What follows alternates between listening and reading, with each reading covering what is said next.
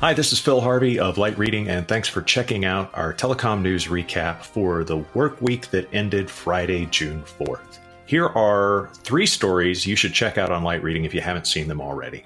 Story number one T Mobile is getting really specific about its plans to blanket rural America with 5G coverage and fixed wireless access and internet access of all sorts. Uh, the company's rural market share in the US backwoods now is in the low teens but the company has said uh, as recently as last week that it can get that percentage up to about 20% by 2025. In other words, one in five people in rural America could be reached by some sort of T Mobile broadband service. That's awesome. The secret sauce here is a combination of 600 megahertz spectrum and 2.5 gigahertz spectrum that it purchased long, long ago.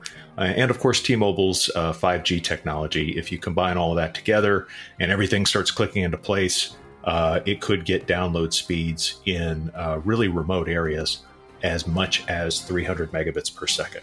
So, good news uh, for all of you out there in rural America. Story number two Huawei's Harmony OS has left the domain of just smart TVs and is now going to show up on all kinds of devices smartphones, IoT devices, just any sort of connected device that uh, is in its ecosystem. The company had to pivot away from Google's Android operating system. Even though Android is open source, US sanctions kept Huawei from using the Google developer ecosystem, all the Google apps, and all of the Google support. And that pretty much rendered Android useless. So it extended its Harmony OS. It's now on a bunch of different devices.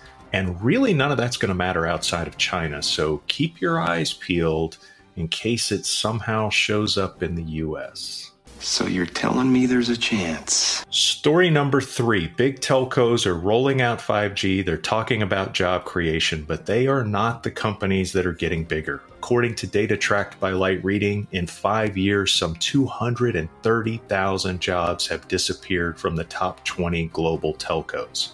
In five years, some 230,000 jobs have disappeared from the top 20 global telcos. This does not sound like an industry that is hell bent on job creation. You ain't got no job. The combined workforce of the global top 20 telcos is 12% smaller than it was in 2015. Iain Morris reported the story for light reading, and it's worth checking out to see which telcos are the worst offenders in this category. Um, a lot of them are yanking the rug out from employees so they can pay off executive bonuses and big dividends. but let's be clear 5G is not a job creator for the telcos. It's a job creator for all the applications and other services that run on 5G, of course. Because, kids, if you're wondering where the jobs are, take a look at the cloud. Amazon, Google, and Microsoft have collectively hired 1.2 million workers between 2015 and 2020.